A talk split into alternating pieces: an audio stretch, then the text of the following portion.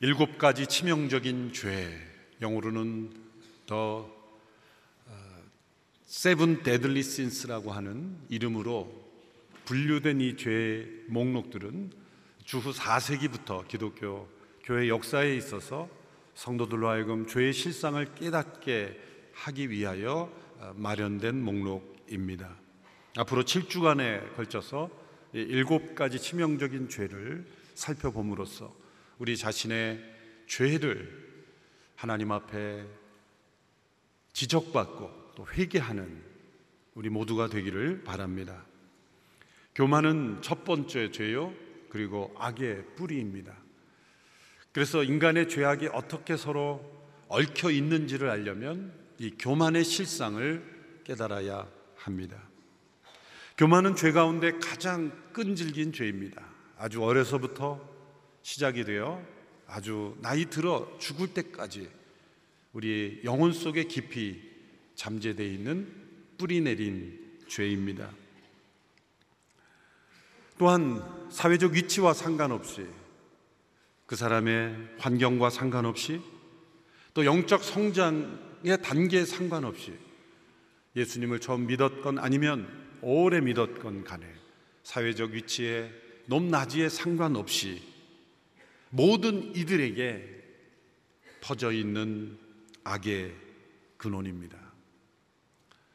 오래전에도 제가 한번 인용한 바 있는 문구인데요, 씨 에스 루이스라는 분이 쓴 순전한 기독교, 미어 크리스천이티라는 책에서 교만에 관한 이런 정확한 분석을 다시 한번 읽어드리겠습니다. 모든 악 중에서도 가장 나쁜 악이 우리의 신앙생활의 중심부까지 침투할 수 있다는 것은 무서운 일입니다. 그러나 그 이유를 이해하기는 어렵지 않습니다.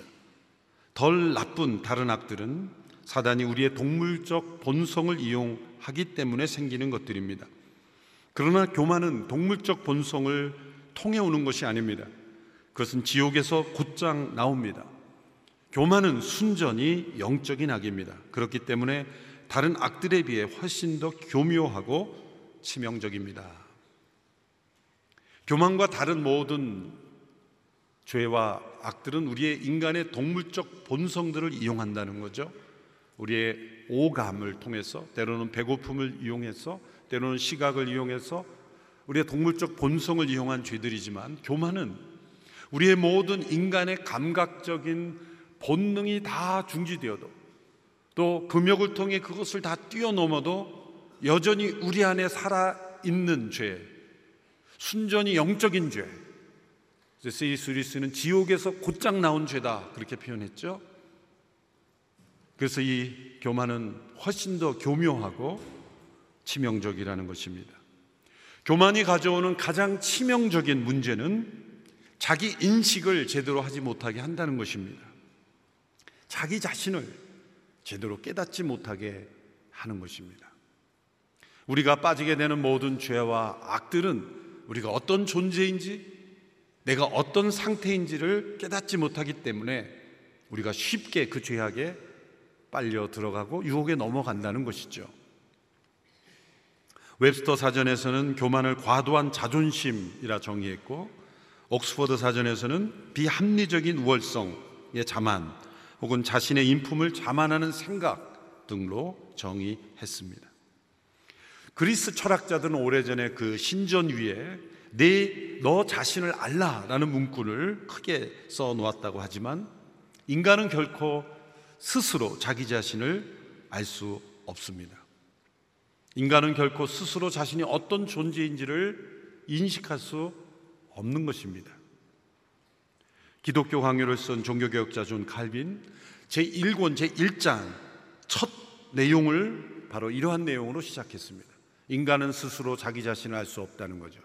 하나님을 아는 지식과 인간을 아는 지식은 서로 긴밀히 연결되어 있다는 겁니다. 그 중에 한 문장을 제가 읽어볼 텐데 같이 읽어볼까요? 같이 읽겠습니다. 시작. 사람은 먼저 하나님의 얼굴을 묵상하고 그 묵상 후에 낮아져서 자신을 면밀하게 살필 때까지는 진실한 자신에 대한 지식에 도달하지 못한다. 창조주 하나님이심을 대면해야 자신에 관한 진정한 지식에 이를 수 있다는 거죠.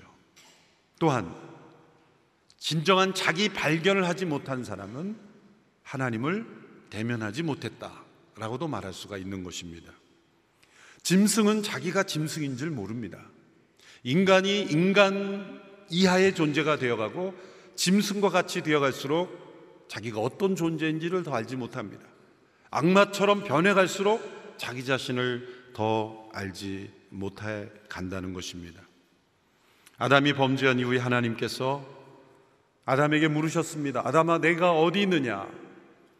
그것은 아담이 처해 있는 공간적, 물리적 위치를 질문하신 것이 아닙니다. 영적인 실존의 위치를 질문하신 겁니다. 너는 하나님 안에 있느냐? 아니면 자신 안에 있느냐?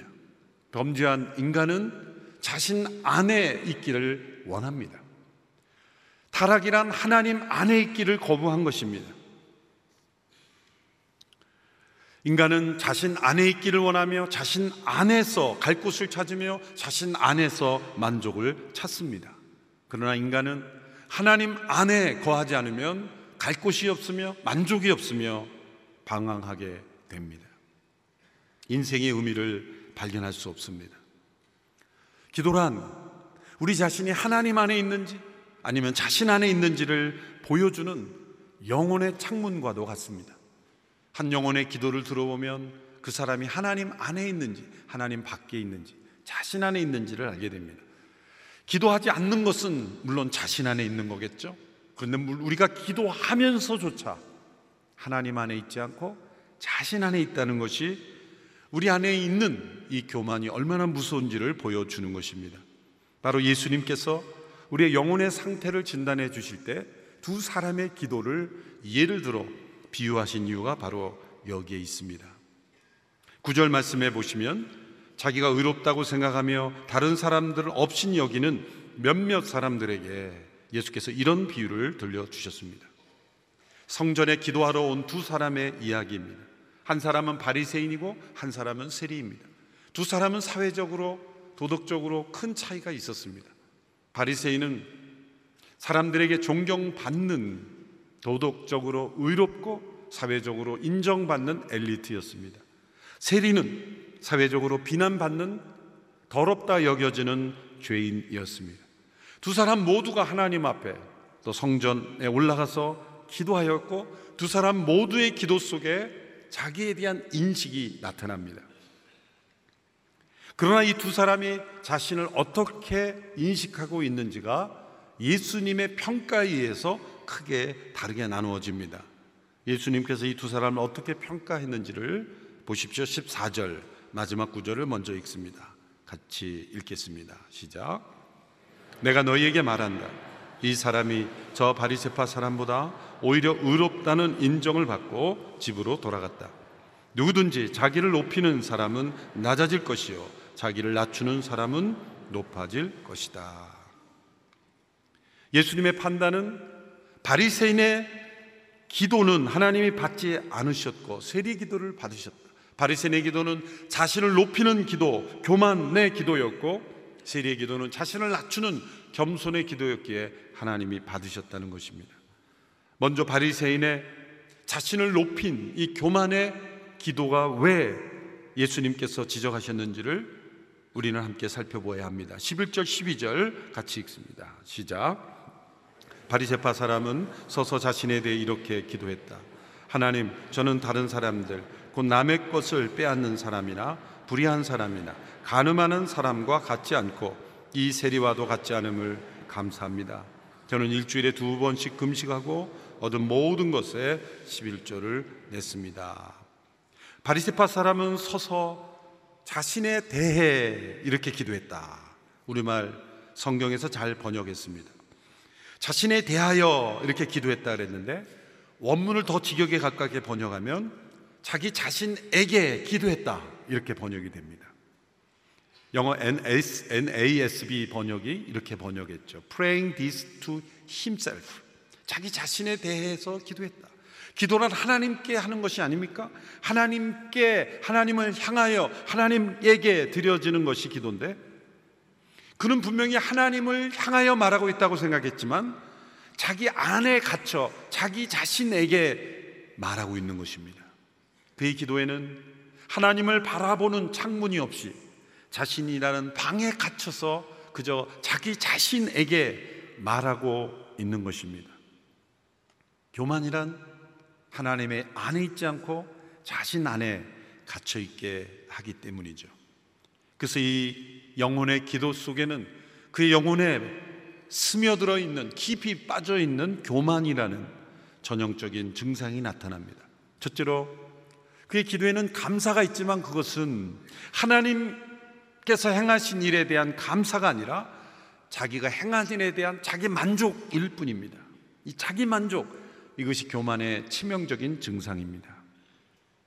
마귀의 공격은 우리의 연약한 뿐만 아니라 우리가 만족할 정도로 사회적으로 존경받고 인정받고 좋은 평판을 받는 그 순간에도, 그것은 좋은 점이죠, 강한 점이죠. 그러나 그것조차도 우리의 공격을 할 수 있는 대상이 된다는 거죠. 교만을 통해서 자기 만족에 빠지는 것, 교만의 증상입니다. 둘째로, 그의 기도에는 자신의 죄에 대한 회개가 나타나지 않습니다. 오히려, 오히려 자기가 죄를 짓지 않았다는 것을 고백하며 자신을 신뢰하고 있습니다. 이 자기 신뢰, 이 또한 교만의 치명적인 증상입니다. 하나님, 저는 불의한 일을 행하지 않았습니다. 저 세리처럼 잘못된 인생을 살지 않았습니다 라고 고백하며 자신의 도덕적 의로움을 고백하는 거죠. 이 도덕의 한계는 무엇입니까? 다른 사람에게 해를 끼치지 않으면 완성된 것으로 여길 수 있다는 거죠. 도덕적이 될수록 더 교만해질 수 있는 위험이 또한 있다는 거죠. 도덕적으로 살지 말라는 게 아니라 우리는 세상의 그 어떤 사람보다 도덕적이어야 합니다. 도덕에서 말하지 않은 것도 행하는 의로운 삶을 살아야 합니다. 그러나 또한 거기에 따라오는 교만, 자기를 의롭게 여기는 교만을 또한 경계해야 된다는 거죠. 우리의 어떤 의도, 하나님 앞에서는 더러운 옷과 같을 뿐이기 때문입니다. 셋째로, 그의 기도에 나타난 교만의 모습은 하나님의 은혜를 간구하는, 구하는 간구가 없고 자기 의존에 빠져 있습니다. 이 자기 의존 또한 교만의 치명적 증상이죠. 그가 하나님 앞에서 얼마나 자신이 의로운 사람인가, 얼마나 헌신된 사람인가를 그는 의존할 뿐입니다. 넷째로, 그의 기도에는 자신이 감당해야 될 의무보다 더 많이 행하고 있다는 자만심이 들어있죠. 자기 자랑입니다. 자기 자랑, 이것 또한 교만의 치명적인 증상입니다. 그는 일주일에 두 번씩이나 금식을 하고, 대개 십일조는 당시 유대 사회에서 땅 소산의 십분의 일만 내면 되지만 그는 모든 것에 십일조를 드리며 하나님 앞에 자신의 종교적 업적을 제시하고 있습니다. 그는 자기 만족에 빠져 있고 자기 신뢰에 빠져 있고 자기 의존에 빠져 있고 자기 자랑에 빠져 있습니다. 근데 다섯 번째, 그의 기도에 나타난 교만의 가장 치명적인 증상은 자기를 발견하는, 자기를 인식하는 방법으로 자신보다 못한 사람과의 비교를 사용하고 있다는 거죠. 비교 자체도 나쁜 방법이지만 자기보다 못한 사람을 기준으로 자신을 평가하는 자기 인식, 이것이 교만의 증상입니다. 그는 자신 주변에서 기도하는 세리와 자신을 비교했습니다. 그리고 세리와 같지 않음을 감사했고 세리처럼 악하게 살지 않음을 감사했습니다. 그리고 자신을 의롭게 여기고 높게 평가했습니다. 분명 바리새인은 세리와 다른 삶을 살았고 더 나은 삶을 살았고 도덕적으로, 종교적으로 그는 더 훌륭한 삶을 살았습니다. 문제는 자신을 평가할 때 자기보다 도덕적으로 아래에 있는 사람을 기준으로 자신을 평가했다는 거죠. 아래를 내려다보며 아래에 있는 사람을 기준으로 자신을 높인 것입니다. 기준을 낮출수록 우리는 높아지는 것입니다. 우리의 기준은 누구입니까? 다른 사람이 아니라 하나님입니다. 인간은 하나님을 바라보며 살도록 창조된 존재입니다. 인류학이라는 영어 단어가 엔트로폴로지 그러지 않습니까? 그 원래 헬라어 엔트로포스라는 단어에서 나왔는데, 엔트로포스라는 말의 뜻은 위를 바라보는 존재다, 그런 뜻입니다. 위를 올려다보아야만 볼 수 있는 하나님을 보지 않고, 아래를 내다보며 자신보다 못한 사람을 기준으로 자신을 평가할 때 그 자체가 자신을 높이는 것이시죠. 교만의 본질은 자기를 높이는 것입니다. 자기를 신뢰하던, 자기를 자랑하던, 아니면 자기를 만족하던, 이 모든 것이 다 자기를 높이는 모습들이죠. 이 바리새인의 자기 인식은, 이 교만에 기초한 자기 인식은 구원도 필요 없고 은혜도 필요 없고 도움도 필요 없는, 자신은 구원 받기에는 너무나 선한 사람이 되어 있습니다. 어떤 사람이 병원에서 의사선생님 앞에서 찾아가 이렇게 말한다고 생각해 보십시오. 의사선생님을 찾아와서는, 선생님 저는 건강합니다. 제 심장과 폐는 너무 튼튼하고 정상입니다.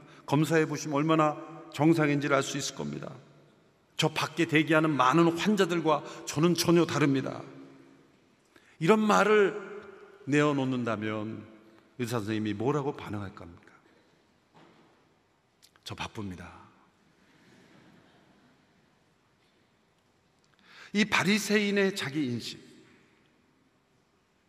자기보다 못한 사람을 기준으로 자신을 평가하는, 자신을 높이는, 이것이 우리의 삶 속에 나를 인식하는, 나의 자기 인식 속에 숨어 있다면, 우리 모두는 우리가 어떠한 삶을 살건, 어떤 평가를 사회적으로 받건, 교회 안에 어떤 평가를 받고, 우리는 모두가 다 교만한 바리새인의 모습을 보이고 있는 것입니다. 이제 예수님께 의롭다 평가받은 세리의 기도를 보십시오. 십삼 절의 말씀을 함께 읽습니다. 시작. 그러나 세리는 멀찍이 서서 하늘을 쳐다볼 엄두를 내지 못하고는 가슴을 치며 말했습니다. 하나님, 이 죄인에게 자비를 베풀어 주십시오. 그는 멀찍이 섰다 그랬습니다. 하늘을 쳐다볼 엄두를 보지 못했다고 했습니다. 가슴을 쳤다고 했습니다. 이 모든 행동 자체가 죄책감에 사로잡혀 있다는 걸 볼 수 있습니다. 그는 분명 죄를 많이 졌기 때문입니다. 그는 하늘을 바라보지도 못했습니다. 그러나 그의 영혼은 진정 하늘을 바라보고 있었습니다. 기준이 하늘이었기 때문이죠. 바리새인은 태도에서 하늘을 바라보고 있었습니다. 그러나 실상 그의 영혼은 아래를 바라보고 있었습니다. 멀찍이 서서 하늘을 바라보지 못하고 가슴을 치는 이 사람을 평가하며 아우구스티누스, 성 어거스틴은 이렇게 평가했습니다. 그는 하나님에게서 멀지 않게 서 있는 것이다. 왜냐하면 하나님께서는 회개하는 모든 심령에 가까이 다가가시기 때문이다. 바리새인은 하나님 가까이 있는 것처럼 하늘을 향해 얼굴을 들고 자신스럽게 기도했지만, 그는 하나님 멀리 있었습니다. 왜냐하면 그의 영혼에는 회개하는 심령이 없었기 때문입니다. 하늘을 향해 자복하고 회개하며 자신이 죄인 중에 죄인임을 고백하는 이 세리의 모습을 인정하신 것은 그의 삶을 인정하셨다는 게 아닙니다. 그처럼 죄를 마음대로 져도 된다는 것이 아닙니다. 이 세리의 영혼에 있는 자기 인식의 자세를 인정하신 거예요. 만일 바리새인이 그가 정말 그대로 말한 대로 종교적으로 도덕적으로 의롭게 살았던 바리새인이 만일 세리처럼 하늘을 바라보지 못하고 멀찍이 서서 가슴을 치며 세리의 기도를 했다면, 바로 그것이다, 그것이 우리에게 있어야 될 영혼의 자세라고 예수님이 인정하셨을 거예요. 예수님은 바리새인이냐 세리냐 그것이 중요한 게 아니에요. 하나님 앞에 우리의 영혼이 어떤 태도인가. 이 아침에 예배드리러 오는 우리 성도들의 모습이, 이렇게 좋은 날씨에 나 좀 봐, 이렇게 이렇게 좋은 날씨에 예배드리러 가다니, 산으로 둘러 놀러가는 수많은 사람들이 있음에도 불구하고, 관광버스를 타고 혹시 양재역에서 관광버스 타고 놀러가는 사람들 보고, 저 사람들 좀 봐, 하나님 감사합니다, 저들과 같지 않음을 감사합니다, 혹 그런 마음이 있다면, 바로 그것이 우리의 마음속에 숨어있는 교만일지도 모릅니다. 우리가 어떻게 의롭게 살든지 우리가 하늘을 향해 바라보는 그 순간 우리는 이 세리가 고백한 대로 가슴을 치며 감히 하늘을 우러보지 못하는 회개의 심령이 밀려와야 되는 거예요. 모든 사람들에게 존경받고 칭찬받고 본받아야 한다라고 말하는 그러한 삶을 살지라도 기도로 하나님 앞에 나갈 때는 늘 가슴을 치며 통회하는 모습이 있어야 하는 것이죠. 제가 졸업한 신학교를 창립하신 박윤선 목사님이란 분이 팔십 세, 팔십 세의 많은 후배들이 그분을 존경하면서 그 축하 잔치를 베풀어 줄 때 한마디 하십시오라고 했을 때 그분이 이렇게 말씀했다고요. 여러분 저를 저를 그렇게 높이지 마십시오. 저는 팔십 년 묵은 죄인입니다. 여러분보다 죄를 더 많이 진 팔십 년 묵은 죄인입니다. 그렇게 기도를 많이 하시고 성결하게 사셨던 분일지라도 늘 이 세리의 마음, 죄인 중에 괴수여 하나님 앞에 하나님의 은혜가 아니고는 연락될 수 없는 죄인이라는 통렬한 회개의 영이 가득했기 때문이죠. 시간과 장소와 마음을 구별하여 우리가 하나님을 가까이 하는 삶을 살수록 기독교 강요에서 말한다면 우리 자신을 올바로 인식해야 될 때 그 인식은 무엇입니까? 우리 안에 회개의 심령이 가득해야 하는 것이죠. 자기를 의롭다 여기는 바리새인의 교만이 우리 안에 제거될 수 있게 되기를 바랍니다. 그런데 만일 이 회개한 세리가 이런 기도를 이 기도 이후에 이렇게 기도했다고 생각해 보세요.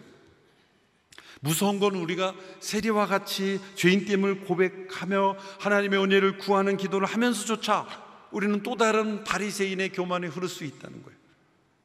이 회개한 세리가 앞에 기도 이어서 이렇게 기도했다고 생각해 보세요. 저의 상상입니다만 하나님 저는 지금 죄를 고백하고 있습니다. 저는 제가 얼마나 큰 죄인인 줄을 압니다. 저는 하나님의 은혜가 꼭 필요한 사람입니다. 저는 저 바리새인처럼 저렇게 하나님 앞에 기도하며 자기를 자랑하고 자기 만족에 빠져있지 않음을 감사합니다. 저는 저의 죄를 인정할 줄 아는 사람입니다. 저는 저 사람처럼 일주일에 두 번씩 금식을 못하고 도리어 일주일에 두 번씩 불의를 저지릅니다. 저 사람은 소유의 모든 것에 십일조를 드리지만 저는 소유의 십 퍼센트만 정직하게 전 본, 돈 번번입니다. 말이 잘 안 나오네요. 소유의 십 퍼센트만 정직하게 번 돈입니다. 저는 십일조는 평생 해본 적이 없습니다. 그렇지만 저는 이렇게 정직하게 죄를 고백하지 않습니까? 저는 저렇게 깨끗한 척, 의인 척하는 저 사람과는 저는 다른 사람입니다. 무엇이 문제입니까? 그런 회개하면서 또 다른 바리새인으로 들어가고 있는 거예요. 우리의 기도를 보면 언제나 회개로 시작했다가 바리새인, 세리로 시작했다가 바리새인으로 끝나고 늘 이렇게 우리는 회개하면서도 교만을 저지르고 있죠. 스펄전 목사님은 바로 이것을 회개한 세리의 교만이라고 했습니다. 사람의 마음에는 마귀적인 재주가 있어서 죄의식을 가진 것으로 하나님의 긍휼을 받아야 될 이유로 내세운다. 바로 그런 말입니다. 우리는 그저 하나님 앞에서 회개할 뿐이고 하나님의 은혜가 필요할 뿐이라는 것, 그 깊은 자기 인식만이 우리에게 있어야 합니다. 우리가 구원받아야 할 이유는 바로 교만 때문이고 우리가 거룩함을 이루어감에 있어서도 매일매일 매 순간 싸워야 할 그 씨름은 바로 교만입니다. 오늘 아침 남자분들은 다 면도를 하고 나오셨을 거예요. 면도를 할 때 그런 생각 들지 않아요? 이 수염은 매, 매일매일 매 순간 자라는 걸까? 교만이 바로 그렇습니다. 끊임없이 깎지 않으면 안 돼요. 어제 깎았다고 오늘 가만히 있으면 또 자라는 것처럼 어제 회개했다고 오늘 가만히 있으면 또 교만이 자랍니다. 매주 매일 매순간 우리 안에 있는 교만을 끊임없이 회개하고 하나님 앞에 거룩하게 나가는 그래서 치명적인 죄에 빠지지 않는 저희들이 되기를 축원합니다. 기도하겠습니다. 살아계신 하나님, 거룩하신 하나님 앞에 서만 살아가는 저희들이 되게 하옵소서. 다른 사람과 비교하여 자신을 높이고 또 자신 안에 사로잡혀 자신 안에 갇혀 자기 스스로를 평가하는 오만, 자기 만족, 자기 신뢰, 자기 자랑에 빠진 교만에 빠지지 않게 하여 주시옵소서. 예수님 이름으로 기도합니다. 아멘.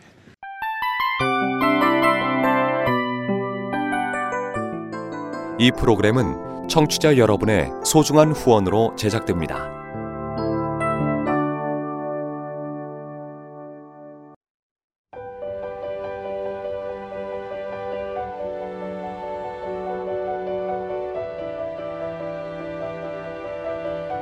세상에는 수많은 교회들이 있지만 더 깊이 있는 말씀 강해를 찾기 위해 크기로만 교회를 선정하지 않습니다.